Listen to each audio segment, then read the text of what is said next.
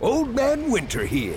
If I had it my way, it would stay winter all year long. Short days, wind chill, black ice, and a good polar vortex. Oh, heaven! Wait, is it getting warm in here? Your cold snap is over, Old Man Winter. Spring has arrived. Spring. Spring is here, which means it's the perfect time to get away in the Hyundai you've always wanted. Visit the Hyundai Getaway Sales Event, where you can get great deals on all of our award-winning Hyundai models, like the tech-filled Tucson and Kona, as well as the spacious Palisade. Enjoy wherever you go with the peace of mind that comes with America's best warranty and three years or 36,000 miles of complimentary maintenance. But hurry in, these deals won't last. Add more joy to your journey at the Hyundai Getaway Sales Event. Now get 0% APR or up to 1500 bonus cash on the Hyundai Tucson. Now, during the Hyundai Getaway Sales Event.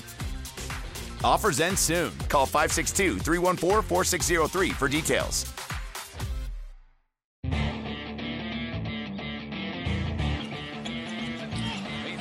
Caruso deflects it. James right back to Caruso.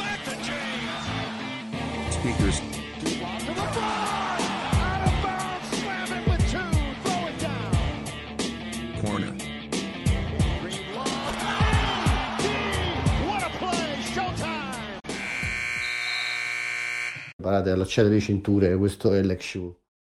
Ciao a tutti e benvenuti alla puntata numero 122 di Lakers Speaker Corner. Sono veramente euforico perché è cominciata la stagione NBA, è cominciata la stagione dei Lakers e subito siamo nel dramma più profondo con Russell Westbrook ancora una volta grande protagonista.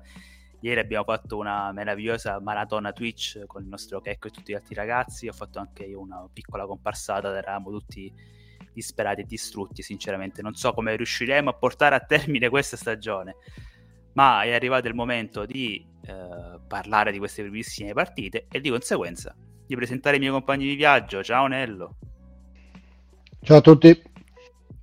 e ciao anche a Luca. Ciao a tutti. Bene ragazzi, dai, vi faccio subito una domanda importantissima. Partiamo con te Luca. Cosa hai pensato quando hai visto Westbrook avvicinarsi neanche tanto lentamente all'area dei Blazers e poi sparare quel tiro che è stato un po' la pietra dello scandalo? Ma allora io ho avuto una enorme fortuna che è stato quello di vedere il primo tempo e poi il secondo tempo di vederlo a risultato spoilerato. Quindi la bestemmia grossa era già partita. Però quando l'ho visto sono, sono rimasto abbastanza incredulo e, e ti viene da pensare se, eh, se veramente ha, ha- il quoziente intellettivo sotto lo zero piuttosto se, se gioca contro perché è, è inspiegabile per un giocatore di pallacanestro una, una scelta del genere. Tu Ma, Se eh, smaltito la sbornia del Napoli, sempre magari non l'avevi smaltita ancora. No, eh, Borgna smartita perché diciamo che prima di quel tiro c'erano stati già due o tre possessi che mi avevano fatto eh, ri- rinsavire, mettiamola così.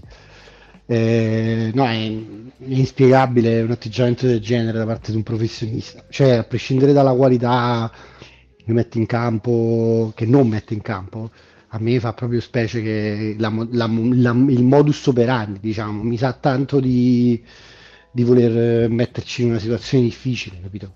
Cioè non ha senso da nessuna parte del mondo quel tiro là.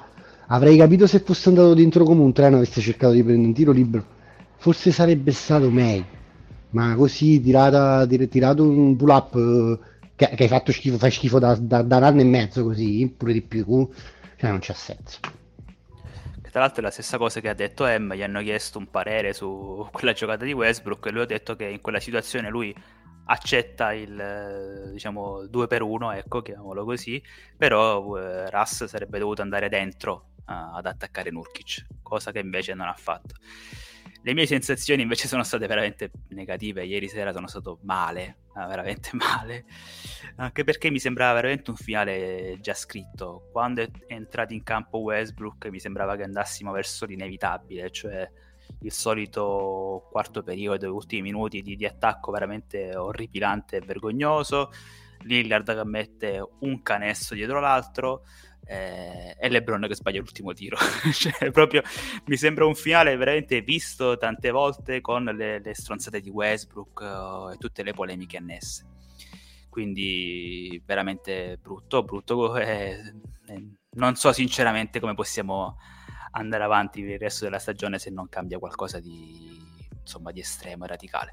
Ma ora proviamo ad astrarci un poco e parlare anche un po' di campo, anche se questo è pure campo, però esula anche un po'. Vi voglio eh, porre una questione, perché sia nella partita contro i Clippers che in quella contro i Blazers, nel finale di gara abbiamo visto gli allenatori avversari adottare una mossa strategica che secondo me vedremo molto spesso se ci azzarderemo ancora a far giocare Westbrook negli ultimi minuti, ovvero la scelta di far marcare Westbrook da un lungo. Eh, per i Clippers c'è stato Zubaz che ha riempito l'aria e invece contro i Blazers è stato Nurkic. Eh, come vedete questa mossa, se secondo me sarà replicata e se c'è soprattutto un modo per diciamo, ovviare a questa situazione che chiaramente distrugge totalmente l'attacco dei Lakers perché ieri Westbrook aveva qualcosa come 10 metri di spazio. La cosa divertente rispetto a cosa hai detto è che chi ha battezzato questa mossa è stato Frank Vogel eh, nella bolla quando eh, lasciava chilometri di spazio a Westbrook e quando i Lakers hanno umiliato i Rockets e li hanno fatti implodere. E poi noi siamo andati a prenderlo. Eh, lo rivedremo ancora? Secondo me sì, perché eh, la NBA è una lega dove gli allenatori guardano cosa fanno gli altri, è una tattica che evidentemente funziona per come la strutturazione dei Lakers e quindi sarà certamente riproposta. Eh, come ovviare a questa situazione è molto semplice non mettere in campo Westbrook. Nello ti chiedo una cosa perché Emma nel finale, nel post partita, ha parlato anche di questa situazione e ha detto che loro si stanno allenando eh, diciamo, a fare degli end-off molto veloci, un po' come fa Draymond Green, che anche lui diciamo, non è marcato dai difensori avversari e, e gli Warriors diciamo, in quella situazione fanno un end-off per uh, creare loro lo spazio. Ecco. Secondo te è replicabile una cosa del genere con Westbrook? È, è, è follia barra pure utopia.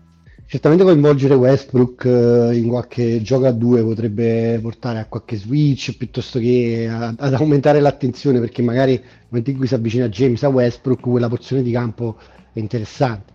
Il punto è che secondo me c'è, c'è una problematica dimensionale di, di Westbrook per, quale, per, la quale se lui per esempio fa un fake and off come lo fa Green e poi va a ferro è comunque un corpo piccolo eh, che ha perso comunque esplosività e poi in più su quegli end off secondo me ci vogliono anche delle letture che lui non, non ha, cioè nel senso voi vi ricordate Westbrook mai aver giocato un end off, una roba del genere con qualcuno del stesso efficacia? Io no, sinceramente.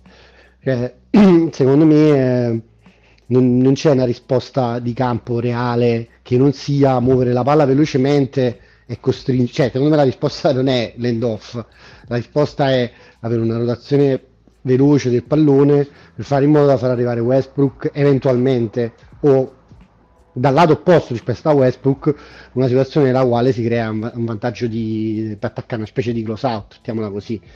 Close out che non avviene perché Westbrook non tira, close out che può avvenire se quando la palla è da un lato Westbrook fa due passi dentro e si, avv- si avvicina, il ribaltamento è più corto, è più rischioso, però è più corto e magari può cercare lui di attaccare. Il problema è che se Westbrook non fa un minimo eh, paura, che significa che magari nel primo quarto fa quei 5-6 punti, magari va a fare un paio di volte per bene, ce, la, ce le possiamo inventare tutte, ma io sono d'accordo con Luca, secondo me è il momento che cominciamo a ragionare che veramente gioca contro le second unit e che poi a fine partita non chiude, se deve giocare. Tra l'altro tu hai detto nel tuo discorso se magari nei primi quarti fa qualche buona entrata al ferro e ne parlavamo anche nella chat oggi con Luca, anche da questo punto di vista è stato disastroso eh, questo inizio di stagione. Cioè, sbaglia le up veramente facili, cioè, fa fatica, ha fatto fatica a battere Zubaz eh, dal palleggio. Cioè, è chiaro che cioè, noi nella bolla gli abbiamo messo Davis sopra, che diciamo poteva in qualche modo tenerlo. Adesso la situazione è peggiorata veramente tanto, perché se non riesci a battere Zubaz in uno contro uno e, e probabilmente neanche Nurkic allora vuol dire che sei, sei proprio finito. Sei finito proprio senza, senza appello, ecco. Ma io in questo fornisco due numeri, al momento in stagione nei tiri al ferro è 8 su 16 e nel short mid range 1 su 7. Eh, per lui sono praticamente i, i, dati peggiori in carriera, è chiaro che è uno small, small, small, small sample size, però lo si vede che non chiude più. E anche l'anno scorso, nel momento peggiore di Westbrook, cioè tra gennaio e febbraio, il principale problema era proprio questo, perché eh, il tiro non l'ha mai avuto, ma nel momento in cui gli viene a mancare la dimensione di, di gioco al ferro diventa realmente più dannoso che utile. Siamo uno mancante, ragazzi. Cioè, è meglio che cominciamo a affrontare la, la realtà che, che siamo uno mancante in attacco. E uno, uno mancante in difesa, anche se in queste prime partite a me prova, pare che ci provi, ci provi a sbattersi. Però il problema è che poi quando la partita va verso la conclusione, io ho la sensazione che lui magari parte anche con i buoni presupposti, però poi quando verso la fine della partita non tocca un pallone perché giustamente glielo fanno arrivare, lui è come se, se si prendesse, capito, la, la, gli partisse l'embolo della star e dicesse cazzo io devo, devo, andare, devo, devo far parte di questo finale di partita perché secondo me per il giocatore che è Westbrook non possiamo pre- fargli prendere due tiri negli ultimi due minuti. Non, cioè, non esiste perché ha preso quella tripla, aveva 7 km di spazio, però Frate, ti ho fatto schifo tutta la partita, metti la palla per terra, vai pure uno contro cinque, magari uno solo tu te lo suona uno schiaffone. Eh, cioè, sempre là, il discorso è sempre lo stesso. La situazione è sicuramente insostenibile, quindi ora cerchiamo di fare un passo avanti.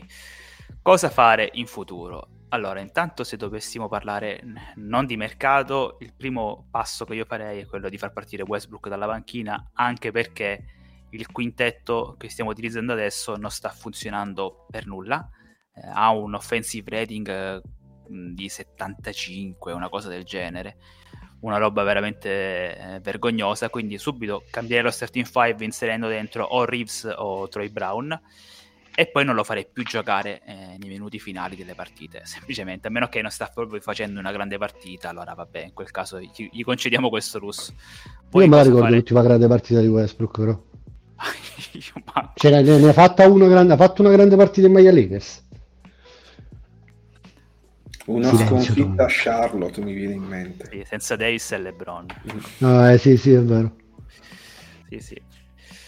Eh, comunque, al di là di questo, eh, è uscito anche oggi un articolo di Shams che riprende anche quello che diceva Voggio nei, nei precedenti giorni. Si parla del fatto che Pelinka ovviamente sia disposto a fare una trade coinvolgendo Westbrook, ma pare che voglia aspettare fino a Thanksgiving, cioè 20-25 partite per vedere un po' com'è la squadra, quali sono i need, eh, qual è la situazione anche di, di, delle altre squadre che potrebbero essere interessate a vendere e da lì in poi prendere una decisione. Si è parlato anche di possibili obiettivi, eh, Shams dice che mh, mm, Rosier è stato tra virgolette vicina ai Lakers in estate pare essere un obiettivo di, di Perinca eh, si è parlato anche di Josh Richardson degli Spurs che è un prototipo di giocatore che secondo me non ci serve obiettivamente e poi della solita trade con Indiana ecco alla luce di tutto questo che scenario futuro vi immaginate? Posso andare con un berrante? Assolutamente. Vai Luca, vai. Allora, a mio avviso queste veline lanciate chiaramente da Pelinka sono vergognose e, e non trovo altra spiegazione.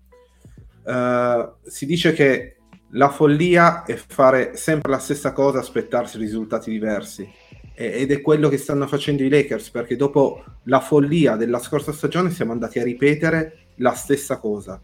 E per di più, questo ultimatum io lo trovo irrispettoso verso Westbrook stesso, perché chiaramente adesso con tutti i difetti, con tutte eh, le critiche che gli abbiamo mosso e che si merita, però come può un giocatore che è stato una stella, che ha quel passato, essere coinvolto ed essere lucido quando fondamentalmente gli dicono no, tu ci fai schifo e adesso vediamo 20 partite cosa succede? Cosa non succede, quando è, è un anno e mezzo che qua si sa chi era, e seconda cosa, che la situazione all'interno dello spogliatoio fosse tesa, lo sappiamo dall'anno scorso ed è stato palesato nella Summer League in maniera più che evidente. Quindi questo è un giocatore che non vogliamo scambiare, non lo vogliamo scambiare perché eh, non vogliamo assumere contratti perché Gini non vuole pagare la Luxury, non lo vogliamo scambiare perché vogliamo tenere le scelte, va bene, una scelta societaria, che non comprendo ma che posso ancora capire, ma mettiamolo fuori squadra, non facciamolo uscire dalla panchina, eh, non facciamoli giocare i minuti. No, questo riceve il trattamento di John Wall l'anno scorso a Houston, non fa parte del progetto Lakers e si gode i suoi soldi nella sua bella villa di, di Los Angeles. Nel momento in cui eh, si troverà una trade che soddisfa tutti, eh, prende salute e torna ad essere un giocatore di basket, ma al momento è solo dannoso. E io aggiungo un'altra cosa con questa eh, scelta fatta da Pelinka e dai Lakers, di cui a mio avviso non si è erroneamente mai parlato.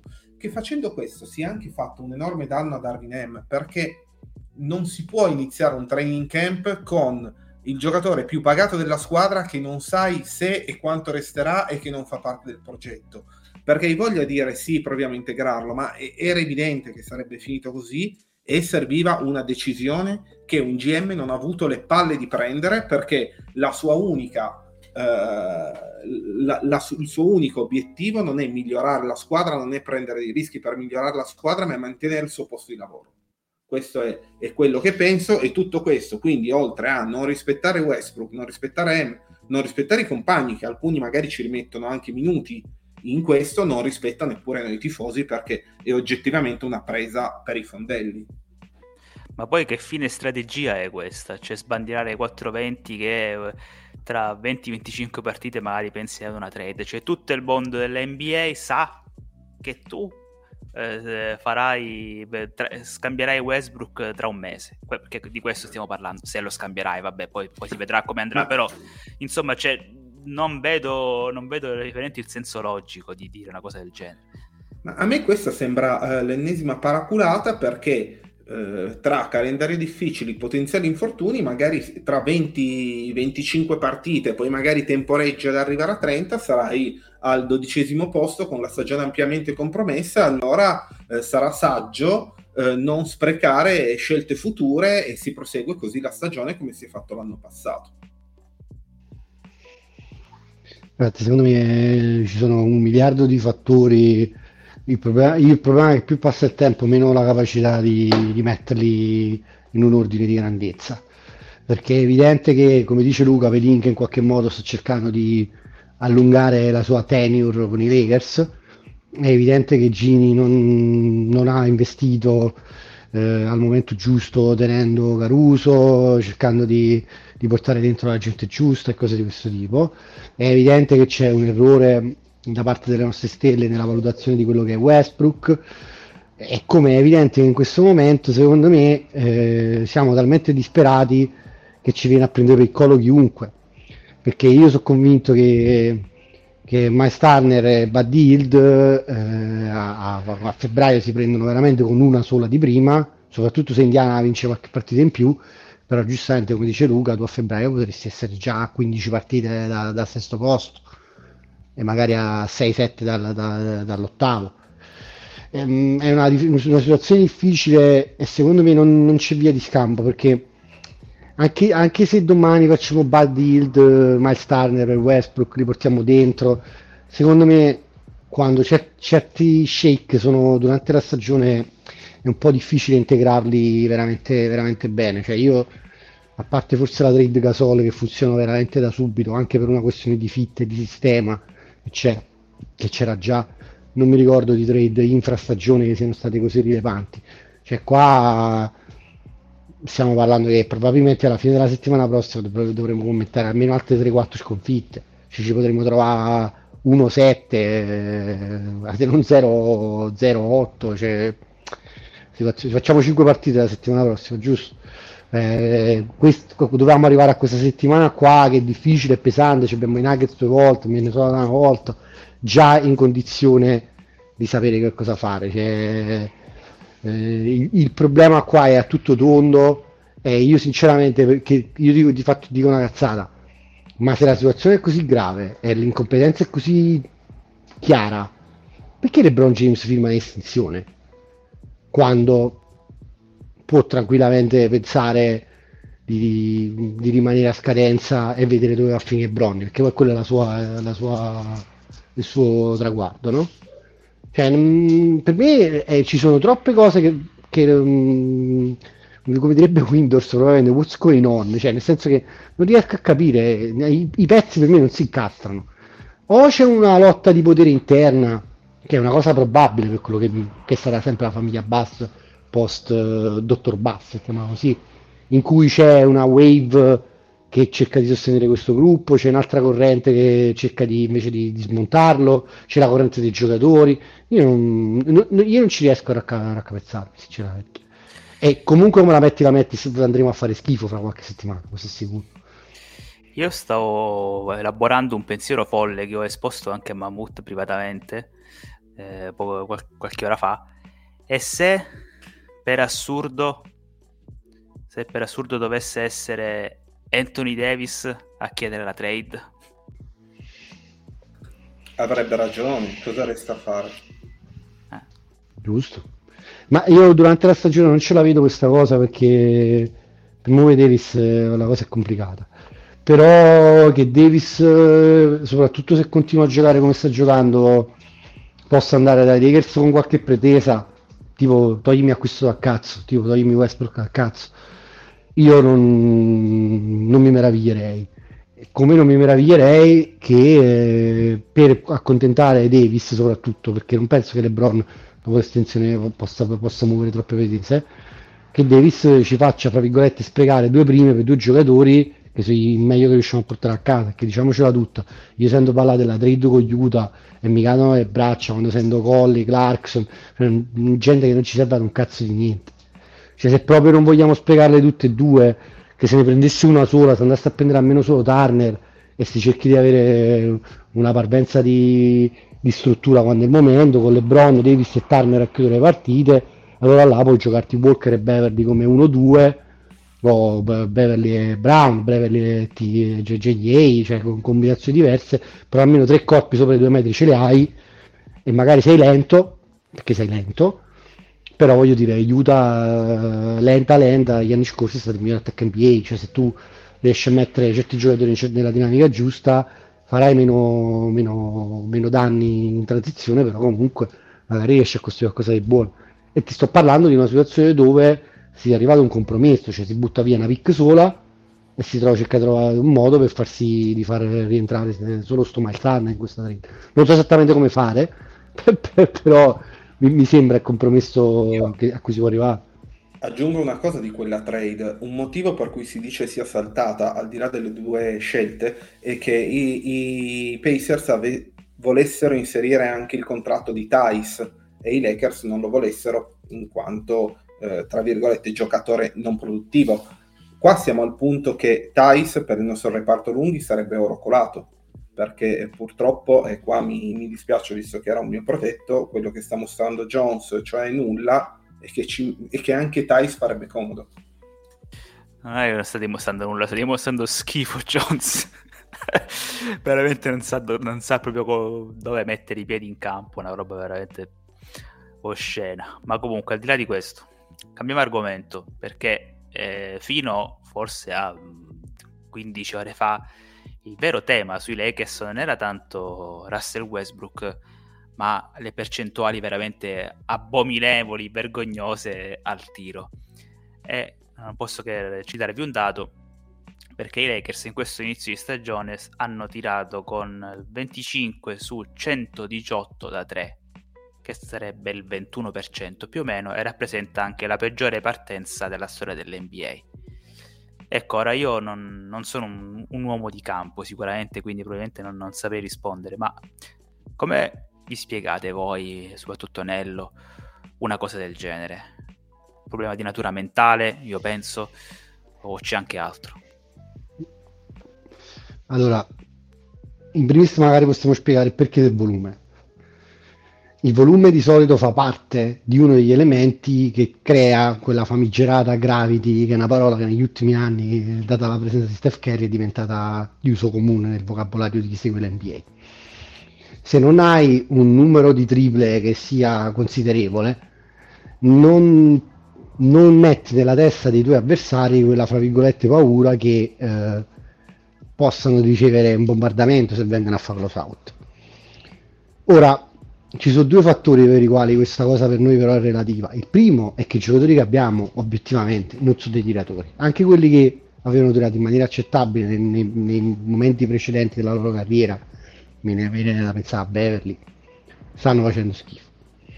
In più, comunque, seppure facessimo anche questo in più, la gente che è attaccata al perimetro, i close out, è piccola. Cioè, non, non c'è nessun senso da parte dei nostri avversari dover mettere un piede fuori dall'area o lontano dall'area in più, perché anche se il volume in qualche modo è, è rilevante e anche se i tiri creati sono buoni, eh, perché sono, io, io, direi che i tiri creati non sono così male, però il risultato è, è improponibile. E più volte durante la preview della stagione avevamo detto che c'era un set di giocatori che doveva garantirci un 37% almeno dal campo, da 3, perché sennò non avevano tanto senso di stare in campo. Cioè si parla di Beverly, si parla di Reeves, lo stesso Walker dovrebbe fare qualcosa in più da 3 anche se magari è uno dei più positivi rispetto all'inizio della stagione. Davis, non dico 37, ma 30. Non so Lebron a quanto stia andando, ma non mi pare che stia andando granché, perché in generale se la squadra fa il 20%, Lebron forse fa il 30%. Quindi eh, il, discorso di avere volume io lo capisco da parte di M per cercare di creare anche un mindset di un certo tipo. Ci può essere una problematica mentale, come dici tu Giuseppe, ma secondo me c'è gente scarsa a tiro e non, non ci fai niente. Perché per vedere un canestro da tre punti su, su, su un blocco dove i nostri avversari sono passati dietro abbiamo dovuto aspettare Matt Ryan. Eh, Però Nello non puoi essere così scarso. Per questo dico che per me non può che essere soprattutto problema mentale. Perché cioè, tirare col 15%, 20%... Sì, eh, Giuseppe, ma, ma pure... Per me è inconcepibile. Pure se arrivi al 30%, pure se arrivi al 30%, che più o meno è la media di, di quello vinci che hanno tirato questi giocatori. Vinci, vinci, la partita con i Clippers. Sì, vinci la partita con i Clippers, magari vinci anche quella con i Blazers, sicuramente.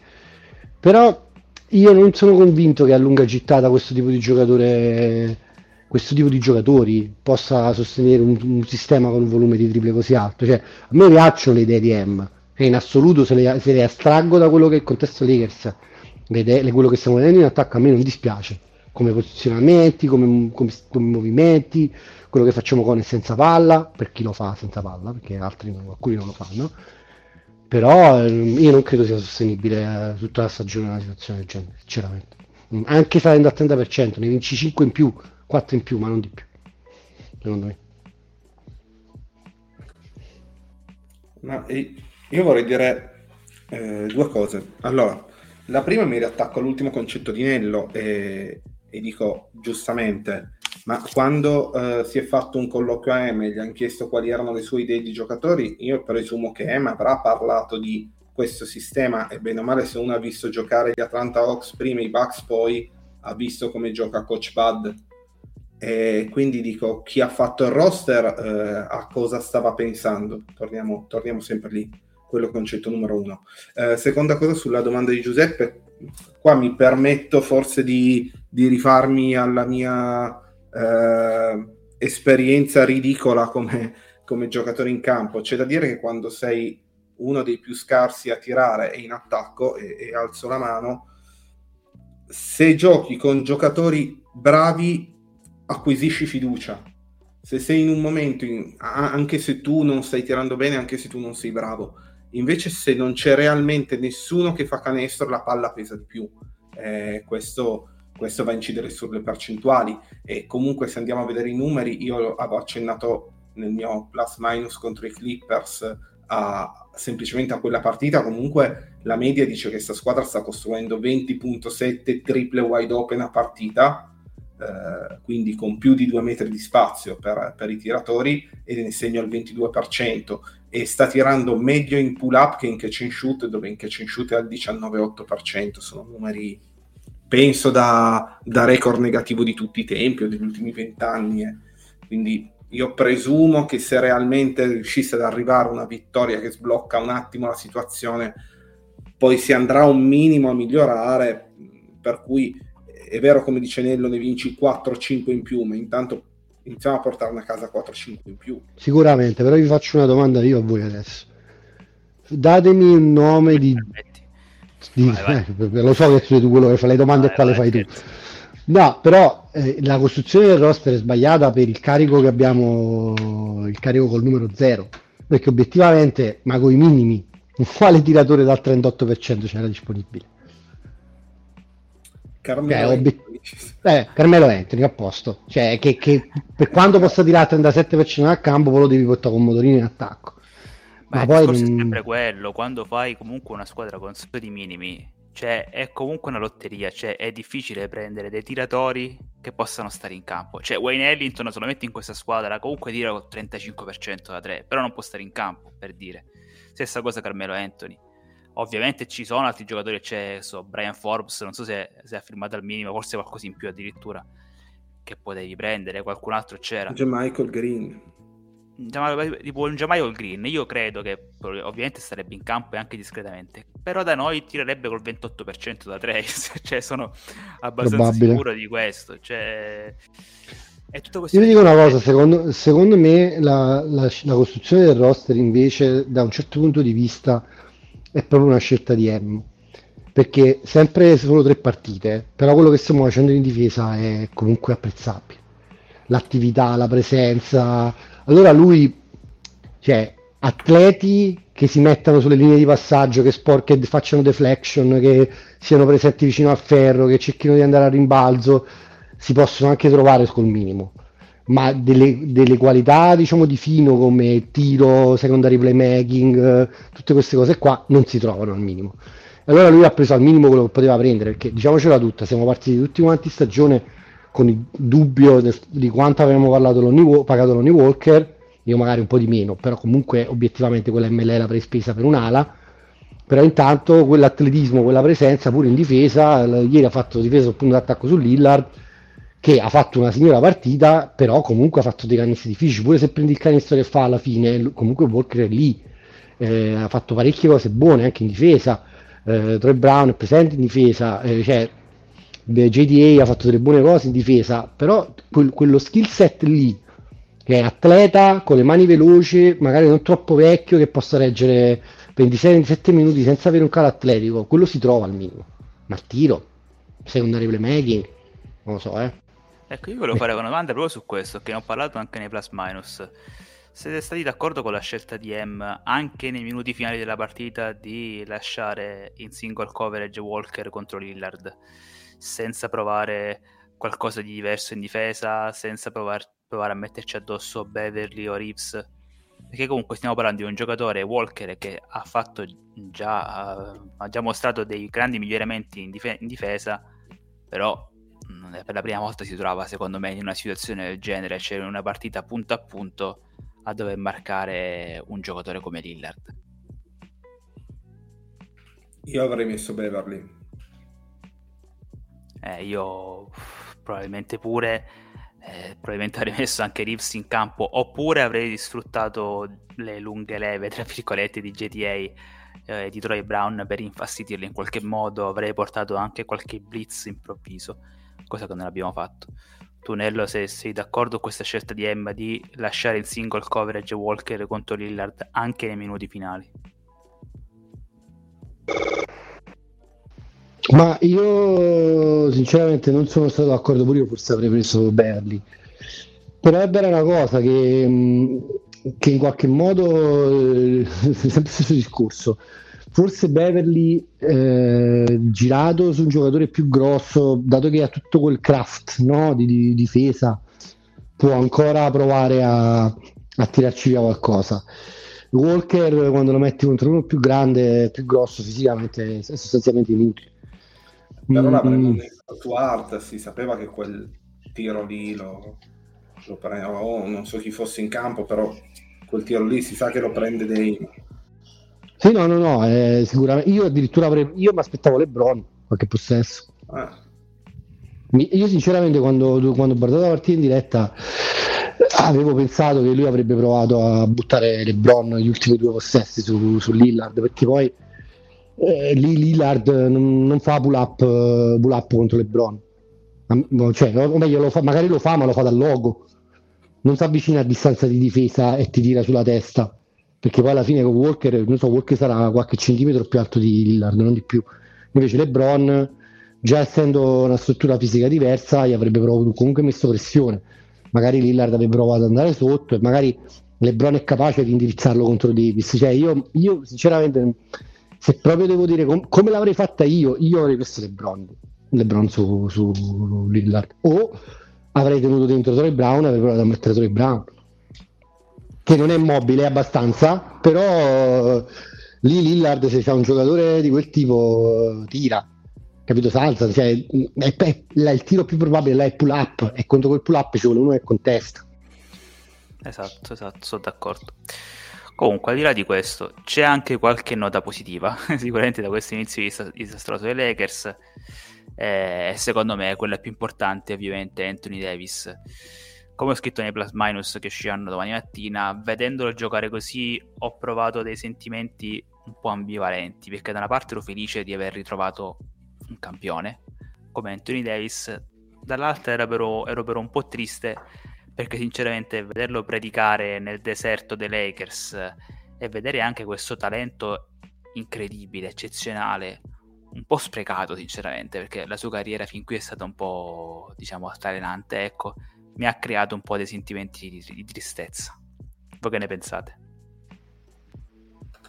Ma io sono, sono d'accordissimo. Davis ha giocato tre partite buonissime, dal buono all'ottimo, con dei momenti di dominio incredibili. Cioè, ha avuto tre, quel momento, quando ha tirato giù quel, quel, quel floater sbagliato di Reeves, stava dominando negli ultimi due minuti in una maniera incredibile. Cioè, contro centri come Nurkic, questa gente qua, lui è, è assolutamente insostenibile. Il problema è che anche lui purtroppo continua ad avere questo jumper rotto e non, pare non si riesca a riprendere da sto slamp io non so che cosa possa, cazzo possa essere se è stato lethal shooter non so che cosa possa essere stato. Eh, però obiettivamente Davis sta giocando da interno non ha quella dimensione di perimetrale che, che ci serve che ci serve, servirebbe lui avesse soprattutto se dovessimo tornare a giocare qualche minuto in più in coppia con un, un altro interno e ci serve perché lui da, da, quel gomito deve essere pericoloso anche al, al jumper perché se no non riesce a costruire per gli altri. Però in generale cioè, cioè, devi essere sicuramente con Walker la nota positiva di, questo, di queste prime tre partite. Luca tu?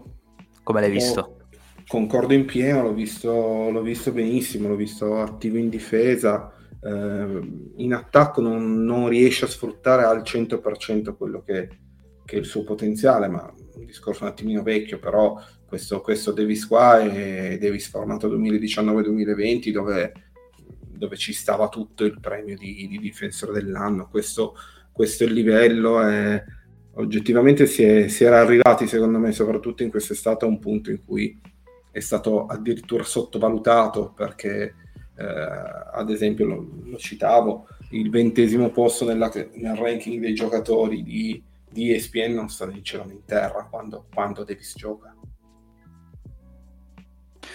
Bene, speriamo che possa continuare così perché sinceramente è un bel vedere. Cioè, ieri l'ho visto da subito, dal primo minuto che era un Davis motivato. Lo capisci quando è aggressivo al rimbalzo offensivo, sporca tanti palloni, anche se magari non riesce a catturare il rimbalzo eh, in difesa quando si alza sul pick and roll è uno spettacolo che spesso e volentieri ha intimorito Simons, gli ha impedito di tirare, eh, è stato veramente attivo sulle linee di passaggio, un giocatore clamoroso. Ecco, io, io l'unico rimpianto che ho è mi spiace che non ci sia un centro credibile perché chiaramente come abbiamo detto più volte la strutturazione migliore è con lui da 5 però secondo me avere un 10-15 minuti in cui gioca anche da 4 gli permetterebbe di salvaguardare qualche energia e soprattutto si darebbe anche agli avversari qualche lettura diversa, ci sarebbe anche uno spartito in più, però purtroppo appunto Jones abbiamo detto che n- non, riesce a, a, fare tre passi di fila senza cadere e Bryant è rotto al momento e non sembra neppure dar garanzie. Tra l'altro, tra le follie di M e poi della squadra di ieri, è inconcepibile che Davis praticamente nei minuti finali non abbia toccato un pallone, nonostante stesse dominando Nurkic eh, in tutti i modi possibili e immaginabili. Questo per me è inaccettabile dobbiamo, e dobbiamo lavorarci veramente tanto, perché quel finale di partita veramente mi sembra di averlo rivisto tante e tante volte e mi dispiace perché ho la sensazione che LeBron e Davis si stiano quasi abituando a perdere. Non so se siete d'accordo con voi, cioè, mi sembra sempre di vederli, non lo so, cioè, che sanno che, che perderanno proprio. Ho questa sensazione. Comunque, direi di andare a vedere un po' il calendario, che sicuramente non ci porta notizie positive. Guardiamo le prossime 10 partite, direi, dai, facciamo una cosa così e ditemi quante vittorie vedete per i Lakers. Prossimo match in trasferta a Denver, poi andremo a Minnesota e poi avremo quattro partite consecutive in casa che però non sono semplici. Di nuovo Denver, abbiamo New Orleans dove forse potremmo avere qualche mezza speranza perché leggevo adesso che eh, Ingram è entrato nel con- concussion protocol, quindi si dovrebbe, se si dovesse prolungare la cosa magari potrebbe anche eh, non giocare, però secondo me si riprenderà per quella partita. Eh, poi giochiamo contro Utah in casa, contro Cleveland sempre in casa, poi andiamo in trasferta contro Utah e contro i Clippers, per poi avere quattro partite consecutive in casa contro Sacramento, Brooklyn, Detroit e San Antonio. Quindi questo stretch è un po' più facile, ma arriva dopo la decima partita, insomma, più o meno. Una cosa così. Quante vittorie? Vuoi sapere quante ne vinciamo? Sì. Quante partite sono ho, che vi ho nominato? Sono 4, eh, 5, 6, 7, ne hai nominate 12. 9, 12, sì, 12 partite. Dalle 4 alle 12 5. Sono, sono 8 in casa più quella con i Clippers 9, ecco. Noi andrei per 4 5 eh? sì 5 le due con Utah Cleveland forse. I Pelican San Antonio. Ma forse 6 c'è anche Detroit in questo stretch c'è Brooklyn. Ah, diciamo che 5 potremmo vincerle. Dalle 5 alle 7 6 se siamo generosi. Quindi il nostro record dovrebbe essere di diciamo 6, facciamo per essere generosi, sarebbero 6, 9. Aspetta, quindi... 6, 6, 6 9 ci va di lusso. Quando è il ringraziamento che chiediamo via Westbrook poi? Mi sembra che verso il 25 novembre, una cosa ah, del okay. genere. E quindi fammi vedere quanto ah, quindi prima ci sono ancora i Sans con cui si perde per definizione. Eh, però siamo lì perché questo stretch di partite finisce il 21 novembre. Quindi mm-hmm. secondo me lì poi vediamo che succede. Insomma, se dovessimo essere 6, 9 o 5, 10 ci va veramente di lusso. e poi ricominciamo la stagione. E anche perché poi, poi beh, iniziano un po' di partite difficili ovviamente, quindi secondo me Perinca si è fatto questi calcoli. Comunque, direi quando che possiamo... quando hai detto Pelinga, Pelinga si è fatto questi calcoli mi sono immaginato quella gif di quello di sì, sì, una notte sì. da leoni con tutte le formule sulla testa con la fascia di Pelinga proprio i capelli di quello sì, sì. secondo me Pelinga fa pure le notti da leone de, de, del film ce lo vedo proprio a Los Angeles comunque direi che possiamo andare verso la fine della puntata con i nostri soliti LSC Watch recuperiamo le partite della settimana, che in realtà mi sa che alla fine sono solamente tre. Sì, in realtà sono solo tre. Che sono per l'appunto Denver in trasferta, Minnesota sempre in trasferta e poi Denver in casa. Come al solito, ditemi quali sono le cose che guarderete con maggiore attenzione nelle, nelle partite della settimana. Per me, eh, parto io. Eh ne abbiamo parlato per ultimo Anthony Davis perché eh, avrà dei grandi duelli contro Jokic, Gobert e Kat e, e mi incuriosisce molto vedere se per caso M vorrà provare a cambiare qualcosa nel quintetto, soprattutto contro i Wolves che hanno una coppia di lunghi per non dover avere LeBron subito contro una torre. Ma eh, sicuramente qualche cosa se lo deve inventare perché contro i ma, ma anche contro i Nuggets siamo piccoli forti. Cioè, contro i Nuggets eh, siamo messi meglio. Nel senso che Aaron Gordon Cioè- è un giocatore. Cioè, secondo voi Porter quante volte ci tirerà in testa in queste partite? Eh, vent- Porter farà, farà 40 Cioè- punti probabilmente. cioè, la, la soluzione ideale sarebbe metterci Davis, però ovviamente non puoi perché c'è Jokic. Porter è anche capace di tirare in testa libero smarcato 20 volte e fare 1 su 19. eh. Sì, Poi la vabbè, partita quello dopo fare 19 su 20. Perché... Però il punto, il punto è che tu comunque se lui fa 1 su 20, comunque tu sei piccolo al rimbalzo. Cioè nel senso che è un po' un circolo vizioso questo qua, capito? Perché mi pensa che Porter, fa, Porter si prende, ma che ne so, un mid range del, del cazzo di quelli completamente sbagliati che si prende lui dal lato destro. E tu c'hai il rimbalzo Jokic, probabilmente Gordon.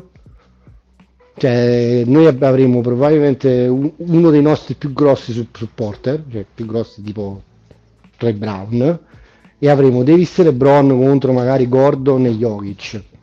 Che per quanto Jokic non sia uno, gro- uno at- atletico, però comunque uno che occupa tanto campo. Non, so, per me la situazione è drammatica anche contro i Nuggets e contro poi i Wolves sarà un massacro. Cioè, prepariamoci al massacro contro i Wolves. eh, com- come- cioè, metti Beverly su, su, su, su Anthony Edwards Eh, E poi? e poi, poi- poi metti LeBron su, su Gobert, secondo me. E Davis Walker su. Dilo. Eh no, è- è- è- rebus- cioè, secondo me i Wolves e i Nuggets sono due rebus risolvibili per noi come siamo combinati adesso.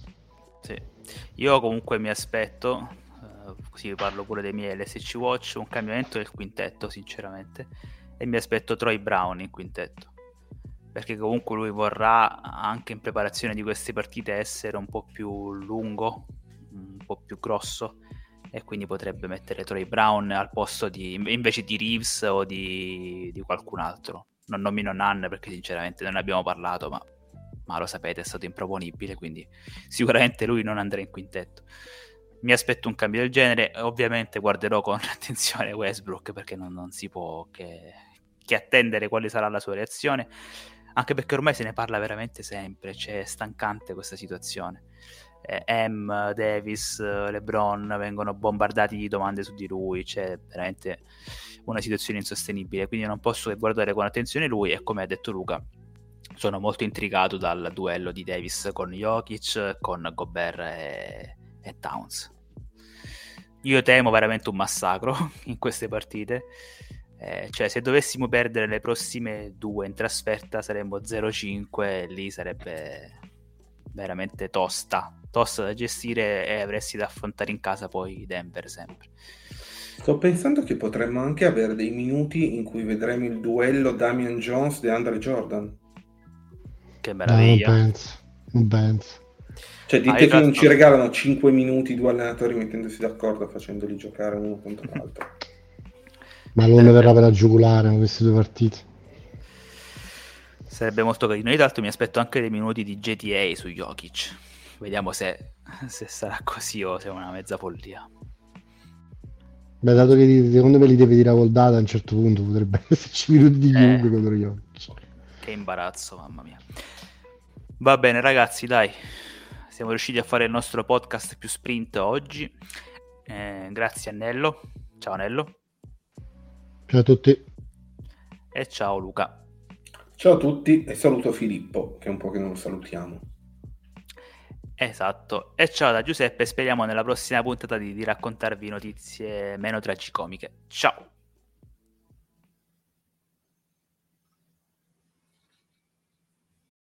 Old Man Winter here. If I had it my way, it would stay winter all year long. Short days, wind chill, black ice, and a good polar vortex. Oh, heaven! Wait, is it getting warm in here? Your cold snap is over, Old Man Winter. Spring has arrived. Spring. Spring is here, which means it's the perfect time to get away in the Hyundai you've always wanted. Visit the Hyundai Getaway Sales Event, where you can get great deals on all of our award-winning Hyundai models, like the tech-filled Tucson and Kona, as well as the spacious Palisade. Enjoy wherever you go with the peace of mind that comes with America's best warranty and three years or 36,000 miles of complimentary maintenance. But hurry in, these deals won't last.